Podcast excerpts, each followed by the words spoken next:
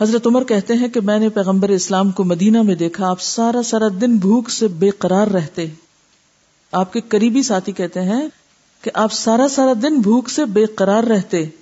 ردی کھجوریں بھی اتنی میسر نہ آتی جن سے اپنا پیٹ بھر سکیں بہت سال بعد کسی نے حضرت عائشہ سے پوچھا کہ مسجد نبی میں چراغ کیوں نہیں جلتا تھا؟ آپ کو معلوم ہے نا کہ شاید نویں صدی ہجری میں آپ صلی اللہ علیہ وسلم کی وفات کے کچھ عرصہ پہلے مدینہ میں مسجد نبی میں پہلی دفعہ رات کے وقت چراغ جلا تھا۔ اندھیری مسجد ہوتی تھی۔ تو کسی نے ان سے پوچھا کہ، اما، وہ چراغ کیوں نہیں جلتا تھا وہاں؟ کیوں نہیں لائٹ جلاتے تھے؟ تو انہوں نے کہا، اگر ہمارے پاس چراغ جلانے کے لیے تیل ہوتا تو ہم اس کو پی نہ لیتے۔ پہلے تو ہم اپنی بھوک مٹاتے۔ تو مسجد میں چراغ جلانے کی بات کرتے ہو۔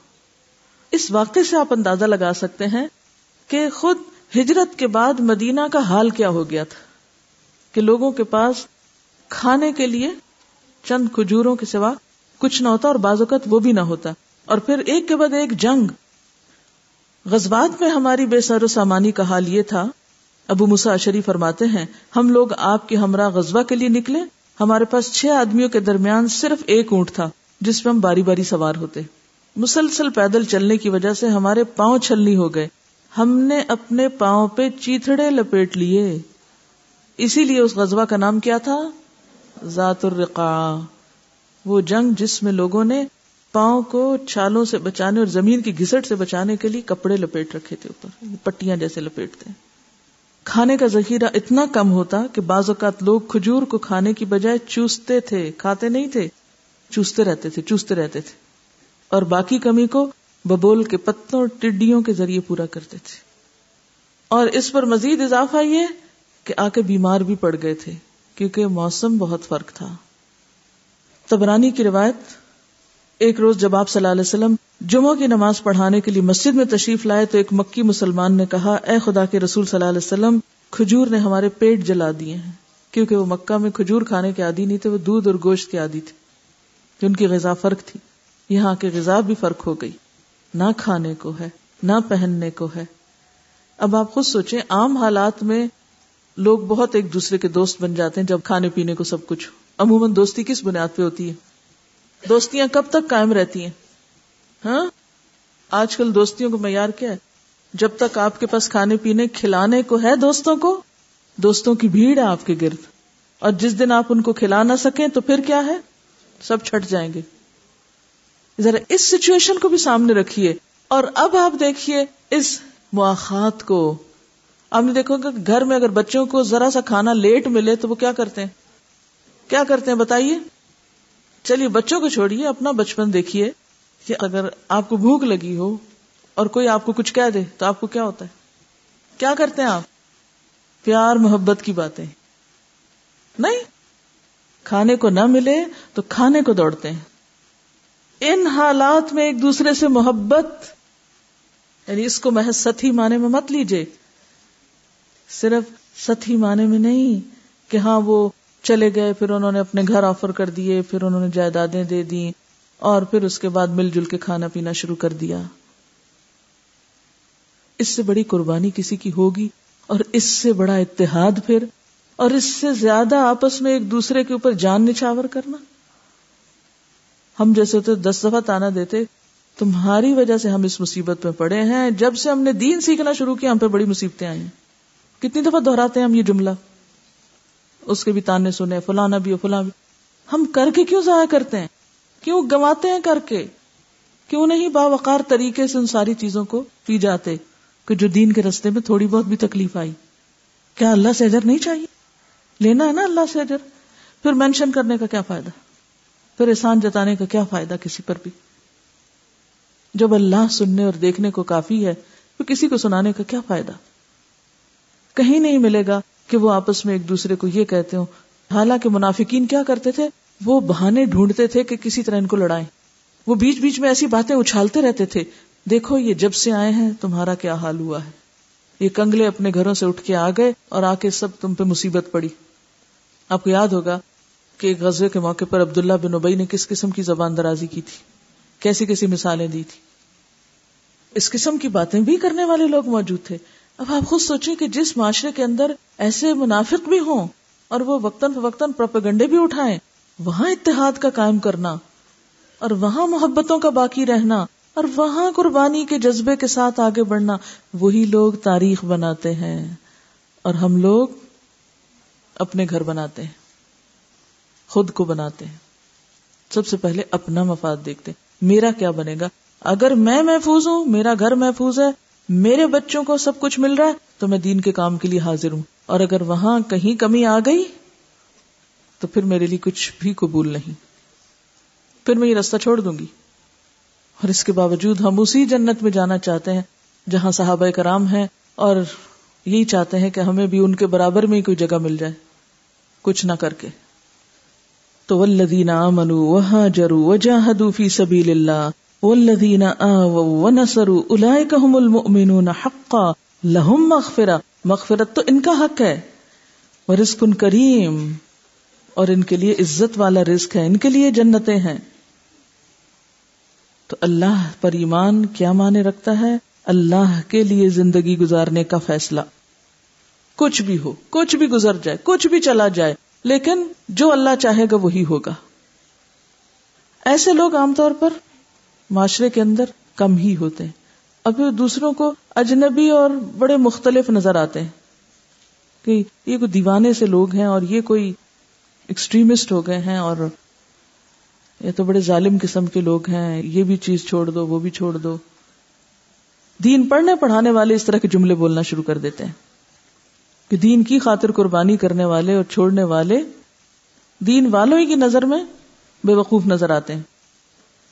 تو بات یہ ہے کہ کبھی اسلام آپ کو ایک چیز چھوڑنے کے لیے کہہ سکتا ہے اور کبھی اسلام آپ کو دوسری قربانی دینے کے لیے کہہ سکتا ہے کہ آپ قربانی کرنے والوں کے لیے مددگار بن جائیں۔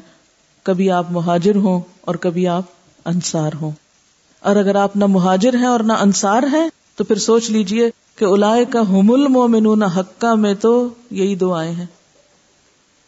الائے کا حم المومنون حقہ میں کون آتے ہیں؟ یا مہاجر ہیں یا انصار ہیں۔ جن کے ایمان کو اللہ قبول کرتا ہے کہ ہاں یہ ہے سچا ایمان۔ سوچیے اپنے بارے میں۔ غور کیجیے اپنی ذاتی زندگی پر کہ میں نے دین کے لیے کیا چھوڑا ہے۔ میری قربانی کا لیول اور میری قربانی کی سطح کیا ہے؟ اور میں نے دین کی خاطر کیا آفر کیا ہے؟ دین کی مدد اور دین کے سہارے کے لیے میں نے کیا کوشش اور قربانی کی ہے؟ اور پھر اس کے بعد ہوتا یہ ہے کہ ہر کام میں کچھ لوگ بہت پہل کر لیتے ہیں، جلدی سے آگے بڑھ جاتے ہیں، وہ مثالیں قائم کرتے ہیں۔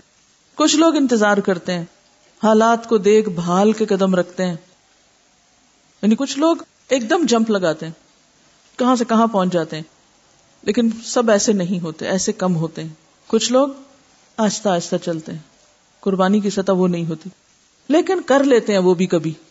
اس لیے ان کو پھر تھرڈ کیٹیگری میں رکھا۔ حقا میں کس کو رکھا؟ پہلی کیٹیگری یعنی پہلی کیٹیگری یا حقا والی کیٹیگری کون سی ہے جس میں یا وہ مہاجر ہیں یا انصار ہیں۔ اور دوسری کیٹیگری کون ہے؟ بعد والوں کی، جو ان کے فالوورز ہیں۔ وہ لدین بعد حاجر و جاہد ماں کو تو وہ بھی تمہارے ساتھ اب شامل ہو گئے۔ وہ اول الرحامی باد ہو مولا باد فی کتاب اللہ اور خون کے رشتے ان کے اپنے حقوق ہیں۔ رشتے داروں کے اپنے حق ہیں۔ کسی کو تم وراثت سے محروم نہیں کر سکتے۔ اہل خاندان کے لیے اللہ نے جو حقوق رکھے ہیں، جو قانون مقرر کیے ہیں، وہ بہرحال اپنی جگہ قائم ہے شروع میں تو یہ ہو گیا تھا نا، انصار اور مہاجرین ایک دوسرے کے وارث تھے۔ لیکن اب کیا ہوا؟ جب حالات کچھ اسٹیبل ہوئے، تو اس قانون کو ختم کر کے نیا قانون دیا گیا۔ کہ خون کے رشتے ہی وارث ہوں گے۔ ہاں اگر اپنی خوشی سے کوئی کسی بھائی کو کچھ دینا چاہے تو وہ دے سکتا ہے، جس کا ذکر صورت النساء میں بھی آتا ہے۔ ان اللہ بکل شعین علیم۔ بے شک اللہ ہر چیز کو جانتا ہے۔ ایک دفعہ تلاوت اور سنیے۔ ان الذين امنوا وهاجروا وجاهدوا باموالهم وانفسهم في سبيل الله والذين آووا ونصروا اولئك بعضهم اولياء بعض والذين آمنوا ولم يهاجروا ما لكم من ولايتهم من شيء حتى يهاجروا وإن استنصروكم في الدين فعليكم النصر إلا على قوم بينكم وبينهم ميثاق والله بما تعملون بصير والذين كفروا بعضهم أولياء بعض إلا تفعلوه تكون فتنة في الأرض وفساد كبير. والذين آمنوا وآجروا وجاهدوا في سبيل الله والذين آووا ونصروا أولئك هم المؤمنون حقا. لهم مغفرة ورزق كريم. والذين آمنوا من بعد فأولئك منكم وأولو الأرحام بعضهم أولى ببعض في كتاب الله إن الله بكل شيء عليم دیکھا جائے تو یہ ہے اتحاد کی ایک خوبصورت مثال اور ایک خوبصورت تصویر جو حقیقی معنوں میں اتحاد تھا۔ حقیقی معنوں میں ایک دوسرے کی موافقت تھی۔ ہائیڈروجن اور آکسیجن باہم ملیں تو کیا بنتا ہے؟ پانی بنتا ہے۔ اور وہ پانی کیا ہوتا ہے؟ زندگی کا سامان ہوتا ہے۔ یہ اتحاد اور یہ اتفاق اور مل جل کر دین کے راستے میں قربانی، ایمان، ہجرت اور جہاد کہ جانے تک پیش کرنا پڑے تو اس سے بھی گریز نہ ہو۔ اس میں زندگی ہے۔ اس میں عزت ہے۔ اس میں بلندی ہے۔ لیکن آج ہم مسلمانوں کا حال کیا ہے کہ ہم مقصد کی خاطر اکٹھے نہیں ہو سکتے۔ ہماری ذاتیں، ہمارے مخصوص نظریات، ہمارے مخصوص مقاصد ہمیں ایک دوسرے سے الگ الگ کیے ہوئے ہیں۔ پانی بن نہیں سکتا جب تک کہ یہ دو گیسز اکٹھی نہ ہو جب تک مہاجرین اور انصار اکٹھے ہو کر ایک مقصد کے لیے جہاد نہ کریں، جد و جہد نہ کریں، ایک دوسرے سے تعاون نہ کریں۔ کیونکہ تعاون کے بغیر تو پانی نہیں بنتا نا، دونوں کے تعاون کے بغیر۔ اور تعاون کے لیے قربانی دینی پڑتی ہے آکسیجن کو اپنا آکسیجن پن ختم کرنا پڑتا ہے۔ اور ہائیڈروجن کو ہائیڈروجن پن ختم کرنا پڑتا ہے۔ تب وہ دونوں پن پانی بنتے ہیں۔ انا، غرور، تعصب، تکبر، حسد، ذرا ذرا بات پہ چوئی موئی، چھوٹی چھوٹی بات دوسرے کی برداشت نہ کرنا، انتقام میں انتہائی رویے اختیار کر لینا چھوٹے چھوٹے اختلاف، دور تک چلے جانا کہ میدان جنگ مسلمانوں کے درمیان سج جائیں۔ ایسے لوگ کہاں لیما یحیی کم کی پکار پہ لبیک کہیں گے اور ایسے لوگ زندگی کے پیامبر کب ہوں گے؟ جو ایک دوسرے کی، اپنے مسلمانوں ہی کی عزت اور زندگی ختم کرنے پہ تلے ہوئے ہوں۔ اب آپ دیکھیے آکسیجن ہو یا ہائیڈروجن دونوں کا مزاج فرق ہے۔ مکہ والے مزاج میں فرق ہے، مدینہ والوں کا مزاج فرق ہے۔ لیکن دونوں باہم ملتے ہیں تو اسلام وجود میں آتا ہے۔ تب جا کے اس کلمے کی تکمیل ہوتی ہے۔ لیکن اگر یہ دونوں، آپ کا کیا خیال ہے؟ اگر یہ دونوں الگ الگ رہتے، مکہ والے مکہ میں رہتے، مدینہ والے مدینہ میں رہتے، تو یہ سب کچھ وجود میں آتا۔ جو کوالٹیز مکہ والوں کی تھی وہ مدینہ والوں میں نہیں تھی اور جو مدینہ والوں میں تھی وہ ان میں نہیں تھی۔ یہ دونوں اللہ کی ایک حکمت سے، آپ دیکھیں نا، بظاہر دیکھنے میں تو ہجرت ایک بہت پریشان کن کام لگتا ہے۔ لیکن اس ہجرت کے پیچھے کتنے فائدے تھے۔ ورنہ یہ ہو جاتا مکہ والے ایک دن مان جاتے اور ہجرت نہ ہوتی اور مکہ سے ہی دین شروع ہوا اور مکہ میں ہی تکمیل ہو جاتی۔ نہیں، اللہ نے عملی طور پر دکھایا کہ کچھ کو مہاجرین بننا ہے، کچھ کو انصار بننا ہے، پھر ان کو اتحاد قائم کرنا ہے اور اس کے نتیجے میں پھر ایک زندگی کا پیغام دینا ہے۔ ایک مثال قائم کرنی ہے کہ مقصد کے لیے اکٹھے ہونے والے کیسے ہوا کرتے ہیں۔ ان کے دلوں میں باہم ایک دوسرے کے لیے نفرتیں نہیں ہوتی، کیونکہ باہم لڑنے والے دشمن سے نہیں لڑ سکتے۔ باہم لڑنے والے دشمن کا مقابلہ نہیں کر سکتے۔ اب آپ دیکھیے، یہاں ایک بات یاد رکھیے کہ نہ انصار فرشتے تھے اور نہ مہاجرین۔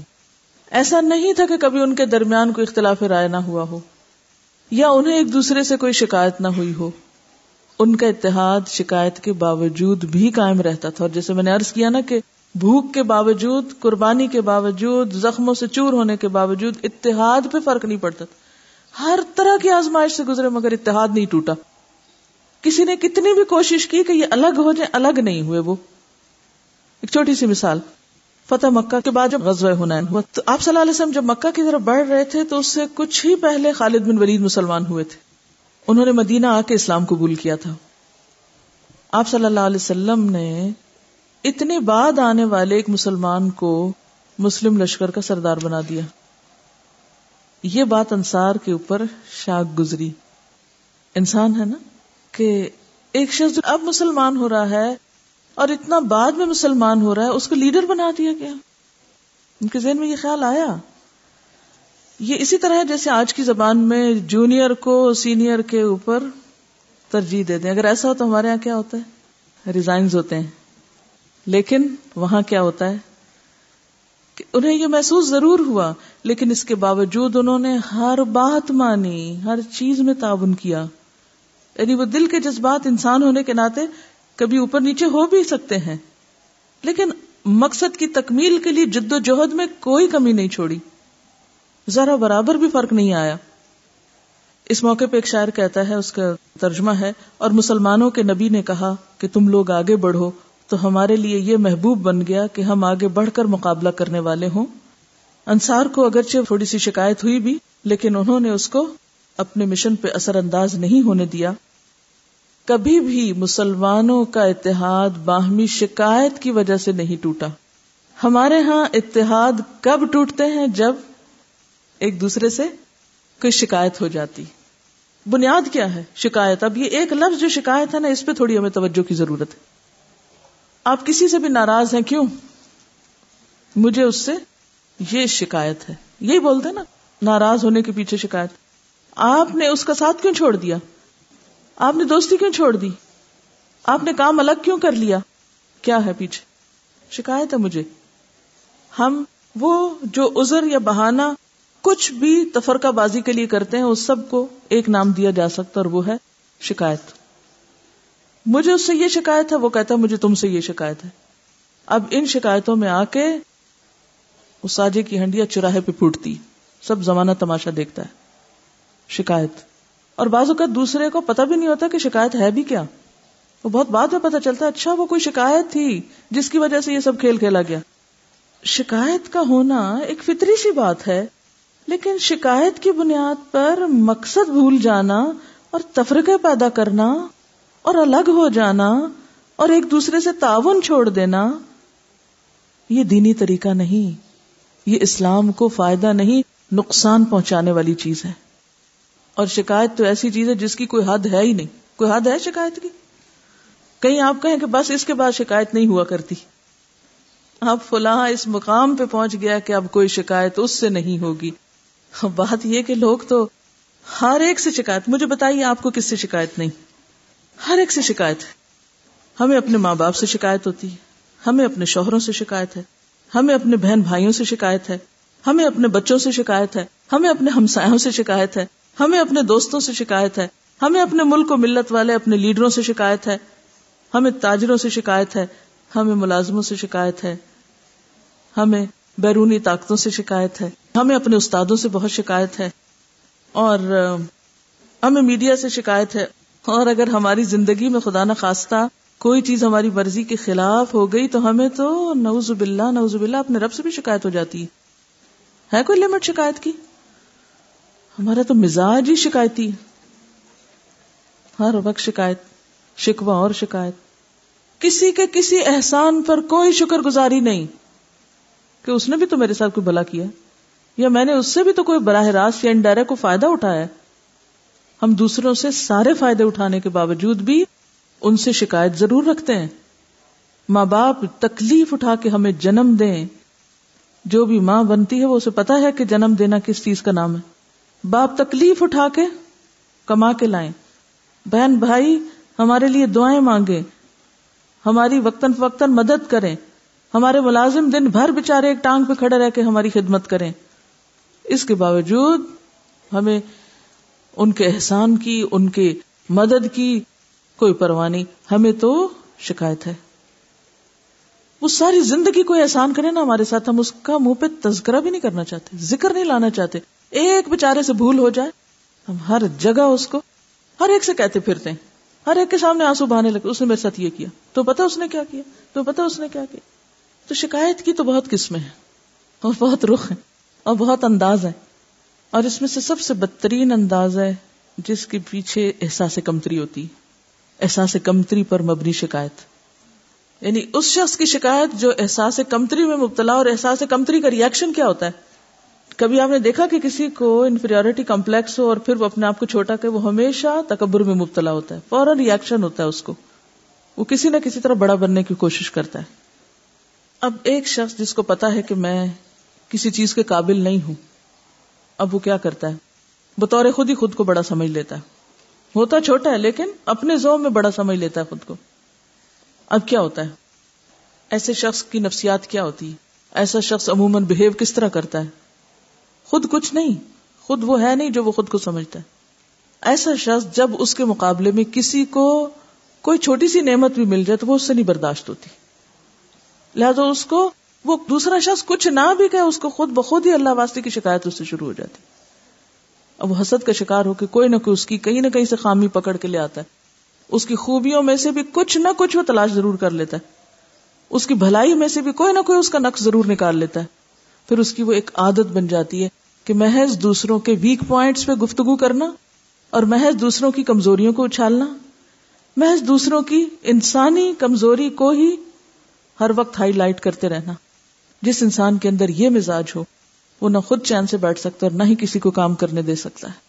نہ وہ خود کچھ کرے گا اور نہ ہی کسی کو کچھ کرنے دے گا۔ اب نتیجہ کیا ہوتا ہے؟ پھر وہ شروع ہو جاتا ہے۔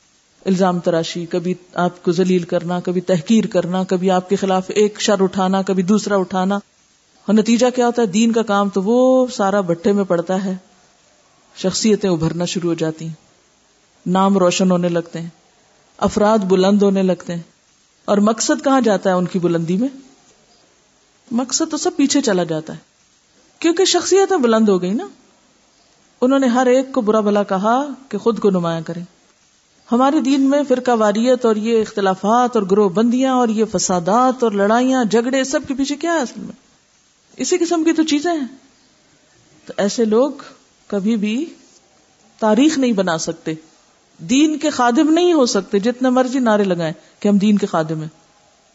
جب تک آپ کے اندر دوسروں کے لیے شکایت کی بجائے خیر خواہی نہ آ جائے اور امام احمد بن حنبل کا وہ جملہ یاد کر لیں۔ اس درجے کی خیر خواہی نہ آ جائے کہ یا رب، اگر تجھے اپنے بندوں میں سے کسی کا فدیہ چاہیے، تو وہ تو مجھے بنا لے، مجھے اس کے بدلے میں لے لے۔ تو کسی کو پکڑنا چاہے تو اسے چھوڑ دے، مجھے پکڑ لے۔ ایسے لوگوں نے دین کی خدمت کی۔ تو کچھ لوگ اپنے مفادات کے لیے جیتے ہیں اور کچھ لوگ دین کے فائدے کے لیے جیتے ہیں۔ یہ دونوں دو مختلف طرح کے لوگ ہوتے ہیں۔ کچھ لوگ اصولوں پہ جیتے ہیں اور کچھ لوگ مفادات کے پیچھے جیتے ہیں۔ اب اس معاملے میں ہمیں کرنا کیا ہے؟ کرنا کیا ہے؟ کرنے کی بات اور کرنے کا نقطہ کہ آپ کس طرح واقعی پھر شکایتوں سے اوپر اٹھ کے کام کرنے کے قابل ہوں اور ہر وقت ادھر ادھر چومکھی لڑائی نہ لڑتے رہیں۔ اس سے شکایت ہے اس کو گراؤ، اس سے شکایت ہے اس کو پٹکاؤ اس کو ادھر ادھر ادھر ادھر ادھر، اوپر نہیں اٹھ سکیں گے نا آپ۔ اب آپ دیکھیں، شہد کی مکھی کی اڑان کتنی ہوتی ہے؟ پچاس لاکھ اڑانے اڑتی ہے اور مقصد کے ساتھ اڑتی تو اس با مقصد مکھی کی پرواز اور طرح ہے۔ کیونکہ شاہین اور مکھی میں تو بہت ہی زیادہ فرق ہو جائے گا نا۔ لیکن مکھی اور مکھی میں ہی فرق دیکھ لیں۔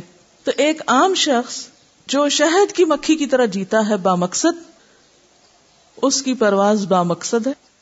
وہ میلوں دور تک جائے گا اور چلتا جائے گا۔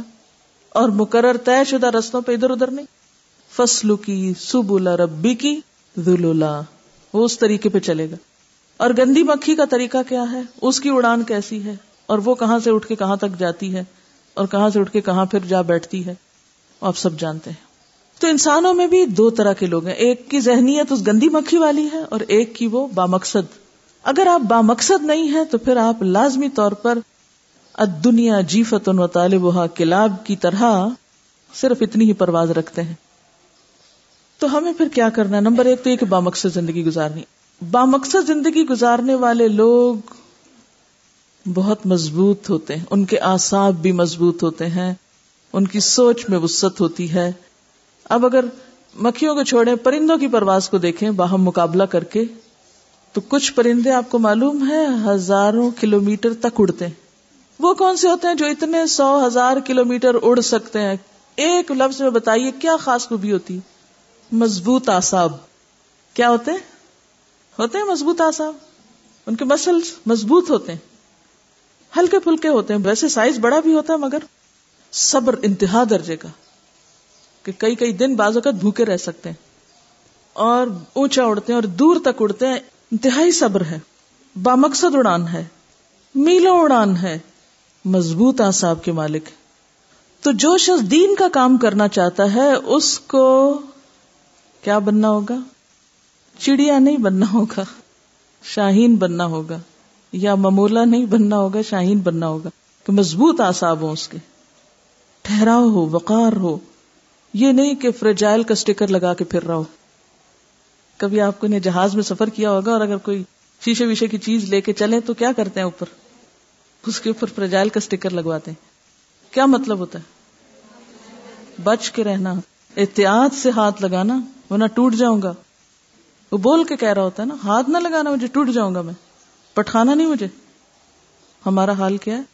ہم اس معاشرے میں فریجائل کے اسٹیکر لگا کے پھر رہے ہیں۔ کہ دیکھو، میرے قریب نہ آنا۔ کوئی ضرورت نہیں تم کو کہ مجھے کچھ کہو، ورنہ میں ٹوٹ جاؤں گا۔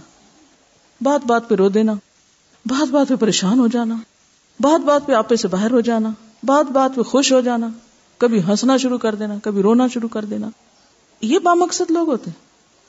چھوٹی سی مخالفت نہ برداشت کرنا ہاں؟ یعنی اگر کوئی ذرا سی تنقید کر جائے، تو دنوں غم کا بوجھ اٹھائے پھرنا ہاں؟ بوجھل دل کے ساتھ رہنا، مریل صورت کے ساتھ۔ اور پھر یہ لوگ پرواز بھی کرنا چاہتے ہیں۔ وہ کہتے ہیں بامقصد لوگ ہیں۔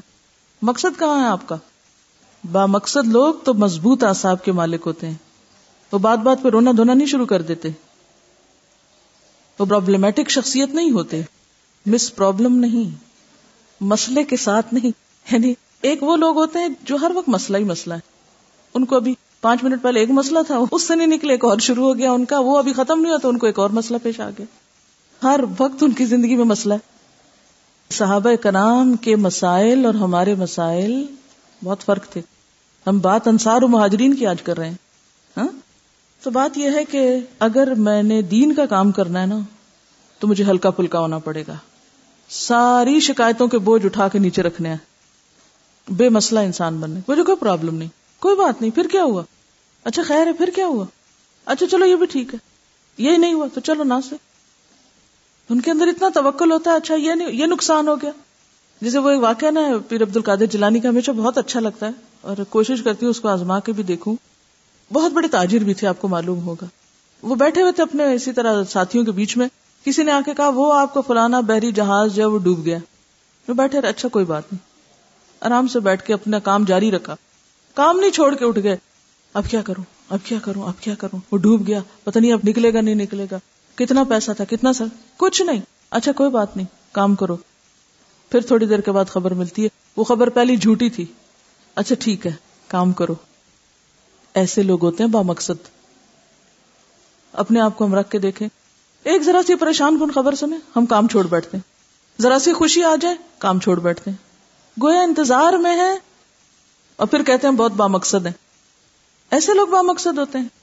با مقصد لوگ ان چیزوں سے اٹھ کے با مقصد ہوتے ہیں۔ چھوٹی چھوٹی چیزیں ان کے اوپر اثر انداز ہوتے اور پھر جب یہ ساری خرابیاں کرتے پھر کہتے ہیں اصل میں مشکل ہی ہم سینسیٹیو بہت ہیں۔ ایک اور اسٹیکر لگا ہوتا ہے سینسیٹیو اور وہ بھی صرف اپنی ذات کے لیے سینسیٹیو دوسروں کو برا بھلا کہنا ہو تو کوئی سینسیٹیو نہیں۔ دوسروں پر نشتر چلاتے ہوئے سینسیٹیو نہیں۔ تو ایسے لوگ تاریخ ساز نہیں ہوتے۔ تاریخ ایسے لوگوں سے نہیں بنتی۔ شکایتی بد مزاج مسئلے مسائل کے شکار ہر وقت۔ کس کی زندگی میں مسئلہ نہیں؟ کیا نبی صلی اللہ علیہ وسلم کی زندگی میں کوئی مسئلہ نہیں تھا؟ صحابہ کی زندگی مسئلے نہیں تھے؟ کیا آپ کے گھر میں مسئلے نہیں تھے؟ کہاں مسئلہ نہیں ہوتا؟ کون مسئلے سے خالی ہے؟ ہاں یہ الگ بات ہے کہ یا تو پھر آپ ہر وقت مسئلے پیدا کرتے رہے اور مسئلے سناتے رہے اور یا یہ کہ اپنا کام کرنے شروع کرے اور مسئلے خود ہی سلجھتے رہے ہر مسئلے کے حل کا ایک وقت ہوتا ہے اور وہ حل ہوتا رہتا ہے خود ہی خود۔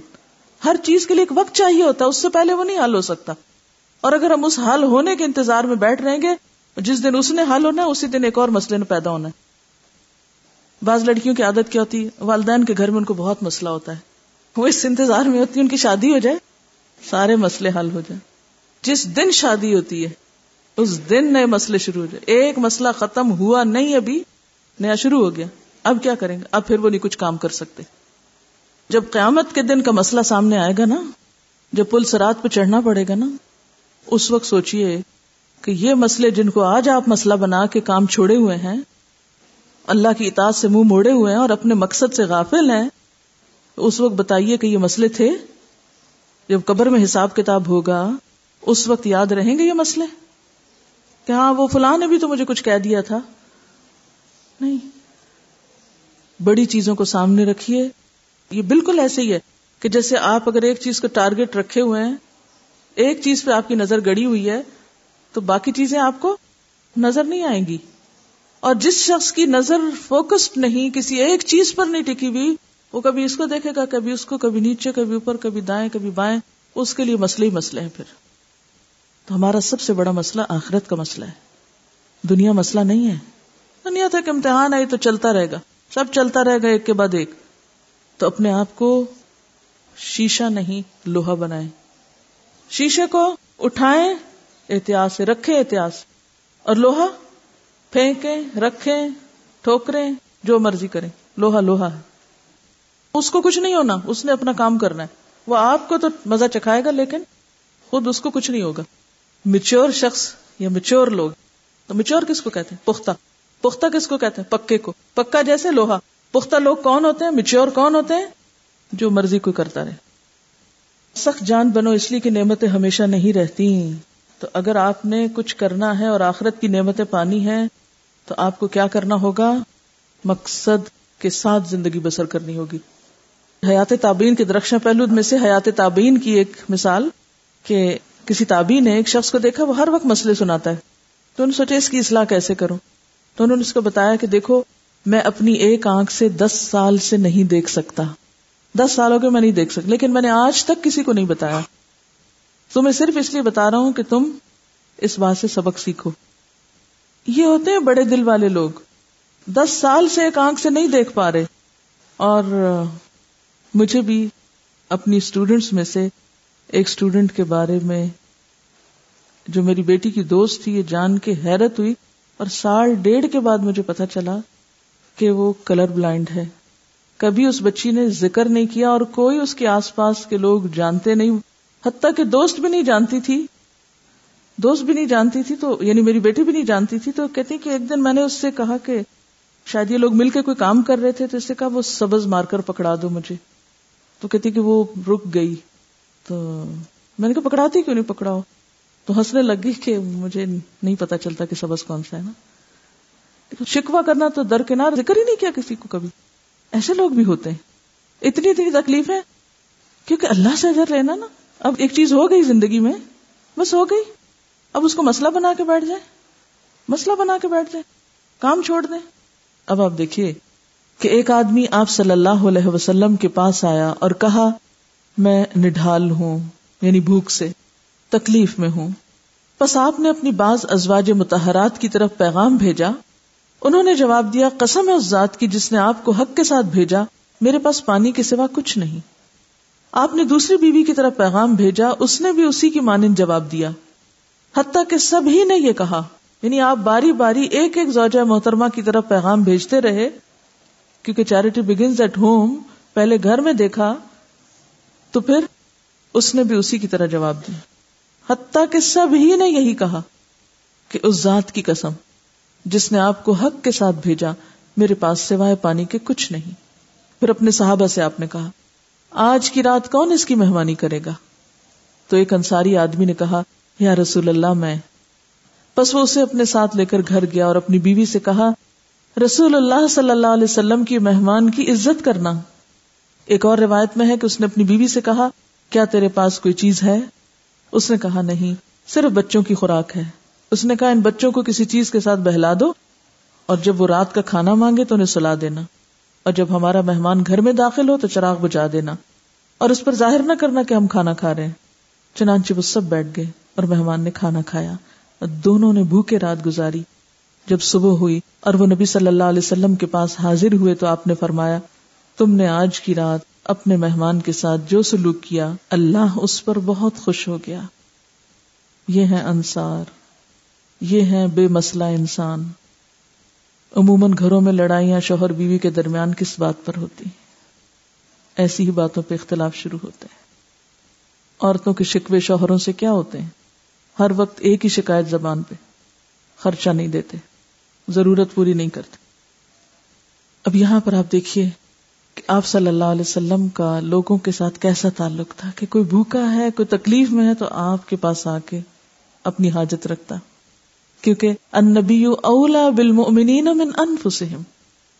اور دوسری طرف رعوف الرحیم تھے آپ مومنوں کے ساتھ۔ وہ بالمؤمنین رعوف الرحیم جیسے باپ کو شفقت ہوتی ہے، بچوں کے ساتھ ایسے ہی آپ عام مسلمانوں کے لیے شفیق و رحیم تھے۔ تو جو ہی آپ کو تکلیف معلوم ہوئی تو آپ نے سب سے پہلے اپنے گھر سے شروع کیا۔ آج دین والے دوسروں سے تو قربانی مانگتے ہیں، خود سے نہیں شروع کرتے۔ دوسرے چندہ دیں، ہم تو خود خادم ہیں۔ اور پھر یہ بھی نہیں کہ چلو ایک آدھ سے پوچھا، سب سے پوچھا۔ جب پوری تسلی ہوگی کہ کوئی بھی نہیں مدد کر سکتا، تو پھر ساتھیوں سے کہا اچھا چلو، کون کرے گا؟ تب ایک شخص آگے بڑھ جاتا ہے۔ اور یہ نہیں سوچتا کہ پتہ نہیں میرے گھر میں کتنا اس کو آخر حالات تو پتہ ہی ہوں گے۔ اور پھر گھر لے جاتا ہے۔ اور آپ دیکھیے کہ ایک فقیر شخص بھوک سے مارا ہوا شخص، اس کو کیا کہتا ہے؟ یہ رسول اللہ کا مہمان ہے۔ یہ ہوتے ہیں بڑے دل والے۔ یہ ہیں بڑے ظرف والے۔ ہم اگر کسی بھوکے کو کھانا کھلائیں بھی تو کیا کہتے ہیں؟ یہ مہمان ہے ہمارا۔ عزت دیتے ہیں یا پرلے درجے کا سلوک؟ کہ رسول اللہ کے مہمان کی عزت کرنا۔ ہم تو عزت بھی صرف اسی کی کرنا جانتے ہیں جس کے پاس کچھ ہو۔ جس کے پاس کچھ ہے نہیں، اسے عزت کے قابل بھی نہیں سمجھتے۔ اور دوسری روایت میں اس نے بیوی سے کہا، کچھ کھانے کو ہے؟ اس نے کہا، نہیں، کوئی ایسی چیز تو نہیں، بس ہاں بچوں کے لیے ہے کچھ۔ اس نے کہا اچھا ایسا کرو، بچوں کو کھیل میں لگا دو۔ بچے تو بچے بہل جائیں گے۔ اور جب تھک جائیں گے تو سلا دینا۔ کھانا مانگے تو بہلا کے سلا دینا۔ اور پھر مہمان آئے تو چراغ بجھا دینا۔ چراغ بجھا دینا۔ کیوں؟ اس کو پتا نہ چلے کہ ہم خود کچھ نہیں کھا رہے۔ ہم تو مہمان کے لیے کچھ کر ہی لیں تو پھر اس کے بعد جتا جتا کے نہیں تھکتے۔ کہ وہ صبح سے پکا رہی ہوں، صبح سے تھک گئی ہوں۔ یہ چیز تو مل ہی نہیں رہی تھی، بس سوچو کہ آپ نے آنا تھا، اس لیے میں نے کہا ہر قیمت پہ لے کر آؤ۔ کہانیاں سنا سنا کے دوسروں پہ احسان کہ ہم کس طرح آپ کی خدمت کر رہے ہیں، کس مشقت میں کر رہے ہیں۔ تو یہاں پر کیا؟ کہ ظاہر بھی نہیں کیا کہ ہم نہیں کھا رہے اور پاس بیٹھ گئے دونوں تاکہ مہمان اطمینان سے کھائے۔ ہاں؟ اب ایک ہوتا ہے کسی کو دینا، جب اپنا گھر بھرا، اپنا پیٹ بھرا ہوا تو آپ کسی کو بھی دے رہے ہیں۔ ٹھیک ہے، دے رہے ہیں، اچھی بات ہے۔ لیکن ایک دینا، وہ دینا ہے کہ جب آپ خود بھی ضرورت مند ہیں، جب آپ خود بھی ضرورت مند ہیں، جب آپ کے اپنے پاس بھی کچھ نہیں، آپ خود بھی بھوکے ہیں۔ اسی لیے فرمانا وہ اعلی انفسم ولو کا نبیم خساسا کوئی شکایت نہیں، کسی سے شکایت نہیں۔ تو یہی وہ عمل تھا جس سے اللہ راضی ہو گیا۔ یہی وہ لوگ تھے جن کے بارے میں اللہ نے فرمایا ردی اللہ عنہم وردو ان صبح ہوئی، وہ آپ کے پاس حاضر ہوئے۔ انہوں نے آ کے کوئی کہانی نہیں سنائی، تاکہ آئندہ نہ کہنا مجھے۔ لیکن اللہ تعالیٰ نے وہی کے ذریعے نبی صلی اللہ علیہ وسلم کو خبر دی اور ان کو بشارت دی کہ دیکھو تمہارے اس کام پر تمہارا رب تم سے راضی ہو گیا۔ ہم دعائیں تو بہت مانگتے یا اللہ تم سے راضی ہو جا۔ لیکن اللہ تعالیٰ جب راضی کرنے والا کوئی کام بتاتے ہیں، تو پھر ہم ناراض ہوتے ہیں۔ تو بات یہ ہے کہ اتحاد اور اتفاق آتا جب ہے، جب قربانی کا جذبہ ہو۔ سبحانک اللہم و بحمدک، نشہد اللہ الہ الا انت، نستغفرک و نتوب الیک۔ السلام علیکم ورحمۃ اللہ وبرکاتہ۔ ان الذين امنوا وهاجروا وجاهدوا باموالهم وانفسهم في سبيل الله، في سبيل الله والذين آووا ونصروا، أولئك بعضهم أولياء بعض. والذين آمنوا ولم يهاجروا ما لكم من ولايتهم شيء حتى يهاجروا. وإن استنصروكم في الدين فعليكم النصر إلا إلا على قوم بينكم وبينهم ميثاق. والله بما تعملون بصير. والذين كفروا بعضهم أولياء بعض. إلا تفعلوه تكن فتنة في الأرض وفساد كبير. والذين آمنوا وهاجروا وجاهدوا في سبيل الله والذين آووا ونصروا أولئك أولئك هم المؤمنون حقا. لهم مغفرة ورزق كريم. والذين آمنوا من بعد وهاجروا وجاهدوا معكم فأولئك منكم وأولو الأرحام بعضهم أولى ببعض في كتاب الله إن الله بكل شيء عليم